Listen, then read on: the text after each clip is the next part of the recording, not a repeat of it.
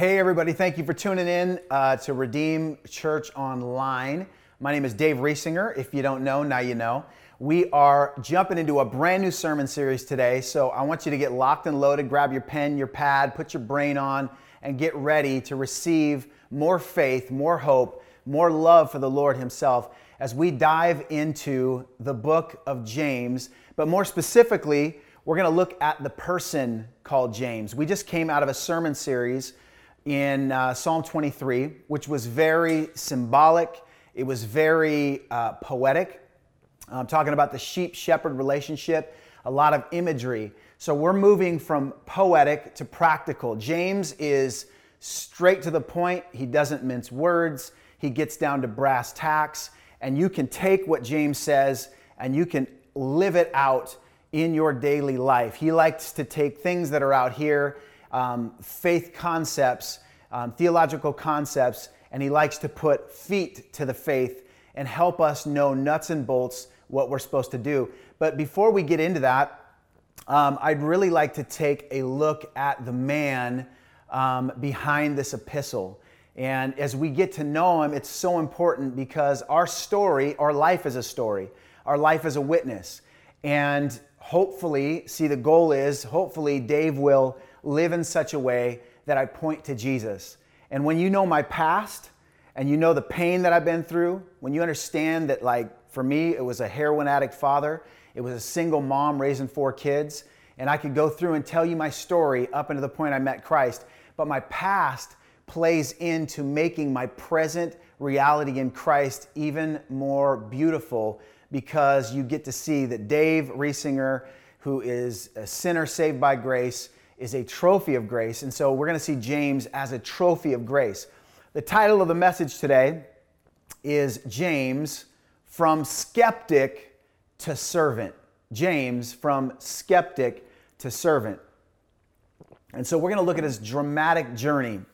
So, who is James, this epistle? The reason I ask that question is that as you read through the Bible, you're going to see a bunch of people named James, um, four in particular that come up. So, which James wrote this? You see, there's uh, James, the brother of the Apostle John. So, James and John were called the sons of thunder. And then you see there's uh, James, the brother of Jesus Christ. Then there's James, the son of Alphaeus, who I think was the cousin of Morpheus from the Matrix. Now, that's just a cheap joke. But when I saw that, um, I realized I'd never name my child Alphaeus. If your name is Alphaeus, I apologize. I just don't understand the meaning, maybe. Number four would be James, the father of Judas, uh, but not Iscariot. So there's a lot of James. So which James are we talking about here? And I was thinking about this. This is, uh, it kind of reminds me of those Italian mob movies where uh, th- there's these mobsters and they're trying to explain who they're talking about. But a lot of these characters, they don't have last names apparently. So they go by their first name and then some nickname. You know, it's like, I'm talking about Dave. Not One Eyed Dave. I'm talking about Two Finger Dave. No, no, no, not, not Two Finger Dave from Brooklyn. I'm talking about Two Finger Dave from the Bronx, whose dad happens to make the best cannolis in the five Bronx, in the five boroughs. God bless America, over in the Throgs Neck at Crosstown Diner. That's the Dave I'm talking about. So forget about it. What are you going to do? Right? This is what we're kind of dealing with right here. That wasn't bad for a first take. I could probably, a little work, I can get in one of these movies. That was a little audition if you're a movie maker. So, who is this James? Which one is it? Right? So, here's the James we're talking about. The writer of this epistle is James, the brother of Jesus. I'm not going to take the time right now to explain how that is, but most theologians would believe and agree with James being the brother, the half brother of Jesus. So you remember Mary, she was made pregnant um, by a miracle of God, by the Spirit, and uh, Jesus is miraculously conceived and then after Jesus is born, Mary and Joseph go on to have more kids. Um, in fact, they had multiple kids. And there was a lot of drama in this family. So if, if you look at Jesus, we don't know a lot about his childhood, but we're going to see a little bit more. You're going to see that James was one of his brothers, and he had at least two other sisters. And there's another brother named Joseph, there's another brother named Simon, and then Jesus had another brother named Judas. Um, his name, this was not Judas Iscariot who betrayed Jesus.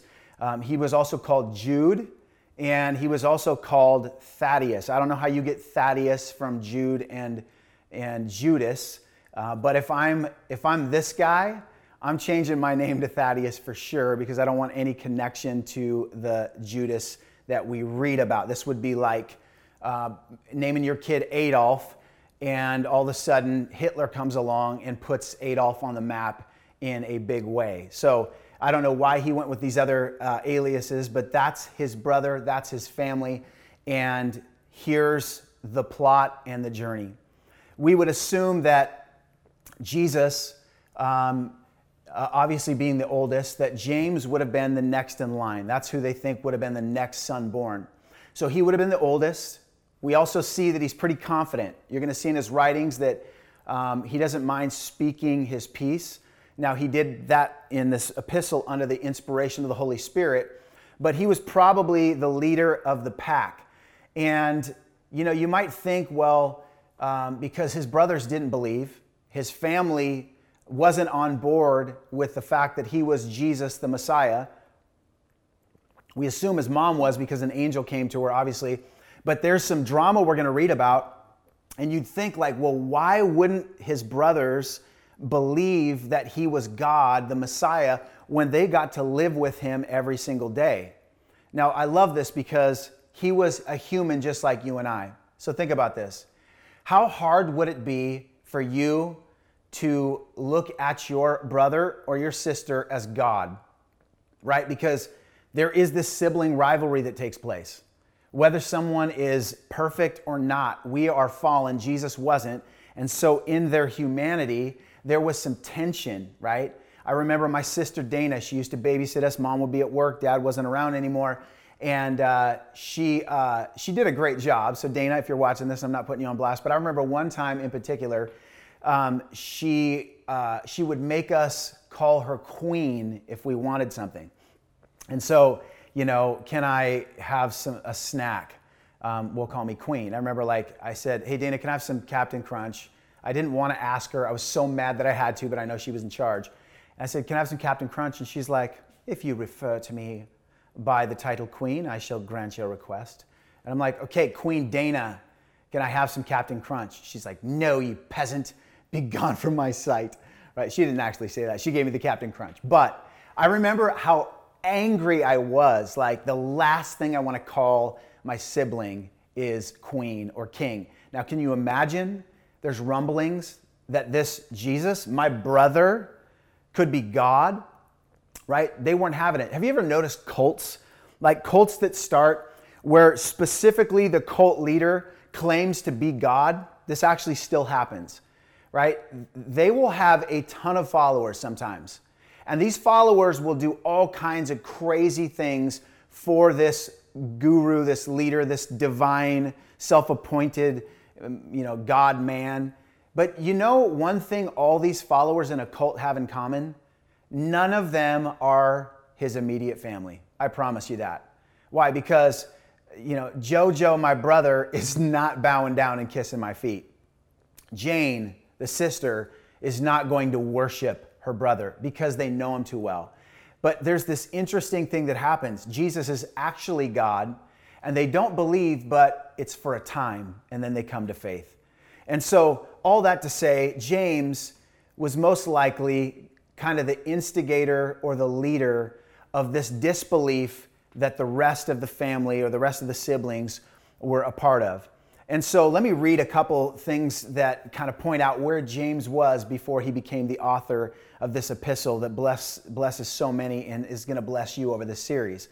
Uh, number one, James thought Jesus was mad, like out of his mind crazy. Mark 3 20 and 21 says, One time Jesus entered a house and the crowds began to gather again. Soon he and his disciples couldn't even find time to eat. When his family heard what was happening, they tried to take him away. He's out of his mind, they said. Right? So older generations would be like, man, Jesus got a few screws loose. He's not playing with a full deck, right? So this is what James literally believed. Like, my brother is crazy. He's lost his mind. He's got all these followers, but my brother Jesus is an absolute nutcase. So think about this. The dude that we're about to study under the inspiration of the Holy Spirit, who grew up in the house of Jesus, actually thought he was a nutcase for until he until he resurrected. And we'll get to that in a minute. So for his full ministry. Um, so how did Jesus respond to his unbelieving family? You can see there's tension here. In Mark 3 31, just a few uh, verses down, it says, Then Jesus' mother and brothers came to see him. They stood outside and sent word for him to come out and talk with them. There was a crowd sitting around Jesus, and someone said, Hey, Jesus, your mother and brothers are outside asking for you. Now, watch Jesus' response. Jesus replied, Who is my mother? Who are my brothers? Then he looked at those around him who were gathered in the ministry setting, the circle of the believing, and he says, Look at these. These are my mother and my brothers. Anyone who does the will uh, of God is my brother and sister and mother. Did he really just do his fam bam like that? I, I mean, think about how you would have felt. Like Jesus, this famous rabbi now, he's getting notoriety, and he literally is like, man, who's my brother? He didn't, he didn't disown him, but that could come off as insulting. Jesus loved his familia, but he did not play games. And you can see where him and James might have butt heads. And you can see, like, can you imagine living under the shadow of a, of a, of a brother who never does anything wrong? Um, you know, imagine all the things that happened and the parents sorting it out and trying to figure out who broke the vase and who stole the candy and who got into the Skittles and who left the door unlocked and who broke the window, right? Mom and dad know Jesus, it's never Jesus. So, Jesus, you don't need to be a part of this meeting. Uh, all the rest of you guys come here, let's talk and let's figure it out. So come on, man, they're human. So imagine this. So James, man, he might have had some bitterness toward Jesus. And it kind of looks like it because, number two, um, not only did he think he was mad, but James actually mocks Jesus. In John 7, 3 through 5, it says, And Jesus' brother said to him, Leave here and go to Judea, where your followers can see your miracles. Now, this is total sarcasm. You can't become famous if you hide like this, Jesus. If you can do such wonderful things, show yourself to the world. And then verse 5 says, For even his brothers didn't believe in him. They were sarcastically mocking him with disbelieving hearts. And again, James, the older one, was probably leading the charge here. And then not only that, but we see another like crazy thing happen. And it's actually while Jesus is being crucified, and uh, I didn't really notice the significance of this until recently. But in John 19 26, now remember, Judas had just betrayed Jesus, Peter um, had denied Jesus, all the disciples had scattered once Jesus got arrested. And there's John, who's you know the, the disciple whom Jesus loved. He's this probably the youngest disciple, and he's right there. And there's Mary, and there's some women around, and you know, there's probably a crowd watching from a distance, but Jesus is naked, bleeding on a cross. He's about to finish his work. He's about to literally pay for the sin of mankind as the spotless, sinless Lamb of God. And in agony, his visage marred more than any man. Think about this. He was unrecognizable, and yet he has the presence of mind to make sure that someone takes care of his mother. Now, who do you think would take care of mom? Joseph is dead. Um, there are four brothers remaining. I think James would probably be about 30 years old, maybe three years after Jesus, at least 30. Then the other brothers would probably be in their late 20s, mid 20s. There was a couple sisters, but a woman in this culture was not going to survive without the help of a man. And if she didn't get married, it's the son's job to take care of mom and most likely it would be the next son in line, right? Um, and so, what does, what does Jesus say? What does Jesus do here? He says, When Jesus saw his mother and the disciple whom lo- he loved standing nearby, he said to his mother, Now remember, the disciple he just mentioned here is, is John. John is not his brother, John is not immediate family like that. He's just probably a 20 year old disciple at this point. Okay, he's a young dude. Um, and he says to his mother, Mother, here is your son. Then he said to the disciple, Here is your mother. So from that hour, this disciple took her into his home. That is just crazy. Like Jesus is, you know, we talk about this as siblings.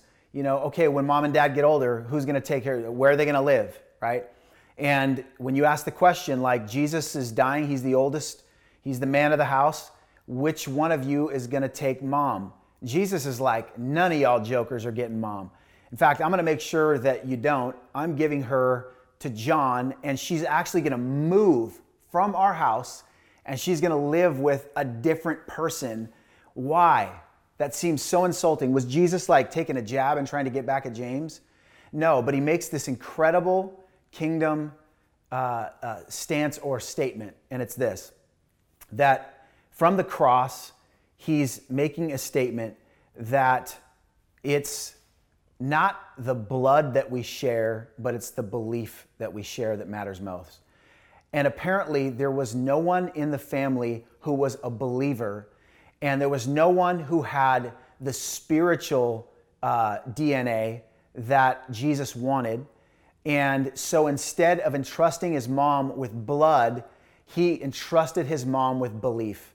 And he gave the care of his very own mother to his very dedicated disciple. And he makes the statement that the spirituality and the mind of Christ and the belief and the faith, that's what I want covering my mother, not just because you share her DNA physically. And he makes this statement. So, again, how bad did that hurt when Jesus, who had the power of attorney as older brother, to be able to do this? But you know what? We see that something changes we see that it's uh, here's James who doesn't believe, and he he goes from skeptic to servant. And I'm gonna I'm gonna just bust through this, but you're gonna get a really good picture at the man that we're about to uh, glean from as he was under the inspiration of the Holy Holy Spirit. So number one, he meets Jesus after he's resurrected. If you didn't believe that he was the Son of God, you didn't believe he was the Messiah, well, then maybe when he raises from the dead, because you saw his crucifixion, you knew he was buried, you knew there was no hoax involved, and it says in 1 Corinthians 15 7, then Jesus appeared to James, then to all the apostles.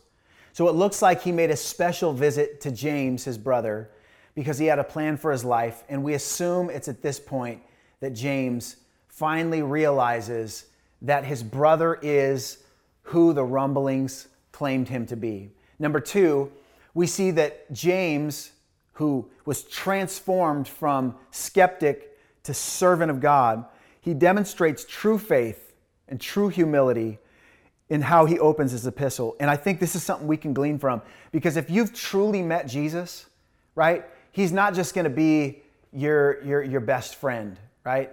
he, he should be your best friend. But I see a lot of times, and me included, there's been times in my life that I have, I have lost perspective and lost sight of how magnificent and incredible and awesome our Savior is. And sometimes I, I treat him as though we're on an equal plane and that, you know, my will, as long as it's not evil, um, I can kind of do that versus like submitting myself as a servant of my Savior.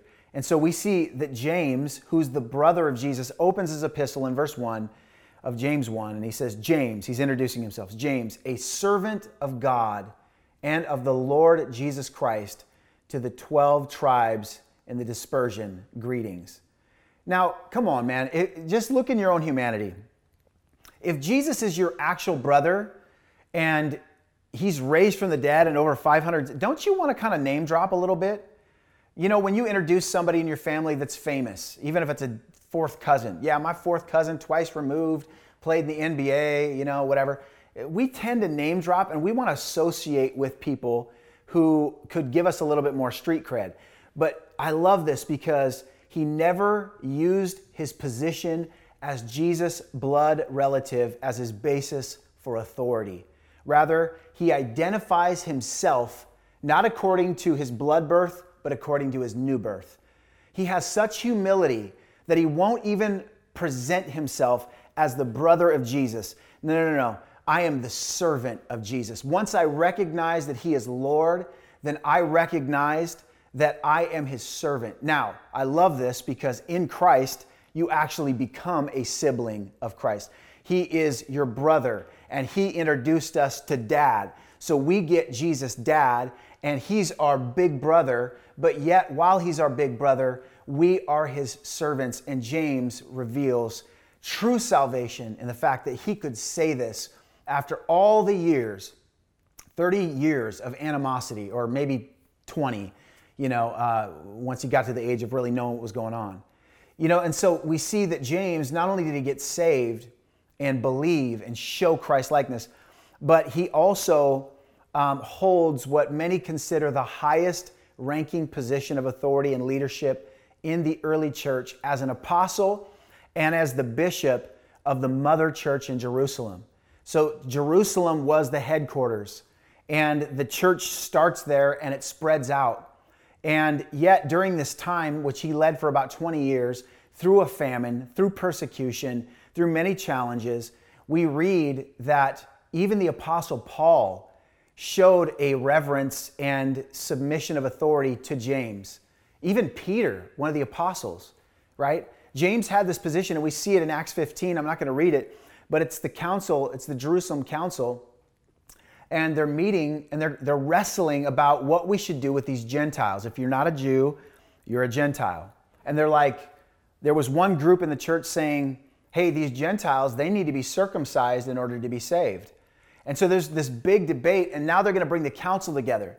So you talk about the celebrity pastors getting together. You had Paul, you had Barnabas, you had Peter, you had James, you had all the other apostles, and then elders, some of them unnamed that came together at the mothership that, that James was the, the lead bishop over. And they start to have this conversation, and everybody presents their case. And then it says, then a stillness came upon the group, upon the church, and, the, and these elders and apostles. And, and paraphrasing, James stood up and he said, Here's my decision. My decision is they don't need to get circumcised to be saved, that it's by faith and he gives a couple things that they should avoid. Now, I imagine there was probably some Gentile men, bunch of them like leaning in, trying to whisper because they knew what was at stake. And they were like, man, what's the verdict going to be? We want to be saved. We want to go to heaven. But man, my mom didn't take care of this when I was a baby. I don't want to have to go under the knife. Do I need to get more graphic? And so you got some bearded fishermen, carpenters leaning in, tears in their eyes and they're just like, oh God, please say we don't need to go the Jewish route. Please give us a pass. And then bam, he says it. I just imagine grown men erupting in joy. There's no circumcision. We're saved without it. We'll move on from this because it's getting a little awkward. But thank God for grace. You know what? He wants to circumcise our hearts. And this is what James made the final decision in. And you see that he was given a prominent position and yet, when you think of the big heroes of our faith, James doesn't make the list. it's this book that's tucked away, you know, a little deeper in the New Testament, yet it was the first one written. And I think there's something to it that James, who arguably has the, the highest ranking position of authority, um, seems to be kind of quiet. And yet he carries big weight. And that decision was monumental one of the greatest decisions ever made um, post resurrection. Um, one more or two more things we see. He became respected as an incredibly integrous man. Um, he was actually given nicknames, just like One Eyed Dave and Two Finger Dave and Jimmy the Rat and whatever. They had names for each other back then. He was known as James the Just. Uh, they also called him um, the James the bulwark of the uh, of the people. Bulwark means a, a, a, pillar or a wall. That he was he was a sturdy foundation for this church, right? And you and I are called to be similar to that. That we're called to be just. We're called to be people that others can point to and say, "Hey, just a man." no one special in themselves, but a pillar in this community of faith in your church. And uh, he was also known as camel knees, which sounds like an insult, but literally they say he, he either developed massive calluses or knots on his knees because he spent so much time in prayer.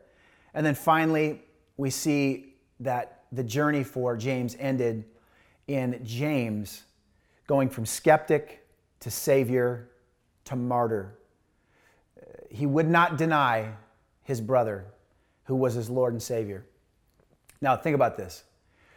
It's one thing if you're getting a lot of money and a lot of fame to keep up a hoax, but for a brother who was public about his disbelief of his brother, to then come to faith and then come to the point that he could lose his life. If anybody testifies about the reality and the authenticity and the validity of Jesus Christ as Savior, man, James does a great job because it came down to people wanting to kill him. They said, Hey, James, go up onto the top of the pinnacle. They fooled him. They said, Go up on the top of the pinnacle of the, of the temple and preach so that we can all hear you. And once he got up there, he starts preaching, and they shove this old man off. He falls from the very top, smashes to the ground, doesn't die. While he's in agony, they grab stones and they start stoning him. And while they're stoning him, uh, Josephus and other uh, historians record that he's praying for the very people that are stoning him. Doesn't it remind you of his brother? Oh, yeah, his Savior, his Lord. Father, forgive them, for they know not what they do. Man, James got the real thing. And he still wouldn't die. And finally, someone came up and clubbed him in his head, crushed his head, and he gave his life, skeptic to saved to martyr. And he leaves us inspired words so that we too, who might be skeptical, who might not know the Lord Jesus, who might categorize Jesus as something other than my God, my King, my Lord, and my Savior. And so I just want to close by giving you the opportunity to put Jesus in the right category. I don't know where you're at, but I promise you this God can handle your skepticism, but He also wants to show you His resurrection. And if you'll just say, God, show me, please show me, I don't want to be blind. I want to know if you are who they say you are. Or maybe you're already saved, quote unquote, but you've been treating Jesus like something other than Lord and Master. That it's not really His will, it's kind of a joint, you know, joint situation. I don't know where you're at in your faith, but I promise you this Jesus wants to take you on a journey. He wants to eliminate your skepticism by lovingly showing up and proving to you that He is every bit and more that, that, that the Word says He is or that you've been told and that He has a plan for your life, and that He wants to give you a new birth, and He wants to put a fire in you that would literally be willing to die rather than deny the one who hung on a cross. Can we pray? So, Father, I ask for my friends that are watching right now, I pray that you would reveal your heart. You would reveal the love that only you can give us. That love that would rather die than live without us. A love that said, No, I know you can't come to me because you're sinful and I'm perfect, so I'll come to you. That came from heaven to earth, that came from streets of gold to, to streets of dirt, that entered our mess, that put skin on, that embraced our faults and failures, and then took those faults and failures on the cross and gave us forgiveness and redemption. And I pray right now, God, that you would be that you would bring forgiveness and healing, that you would remove, remove skepticism and that you would cause us to be people who recognize that we are servants, we're sons, and we're family with our Lord and Savior. We thank you for it in Jesus' name. Amen.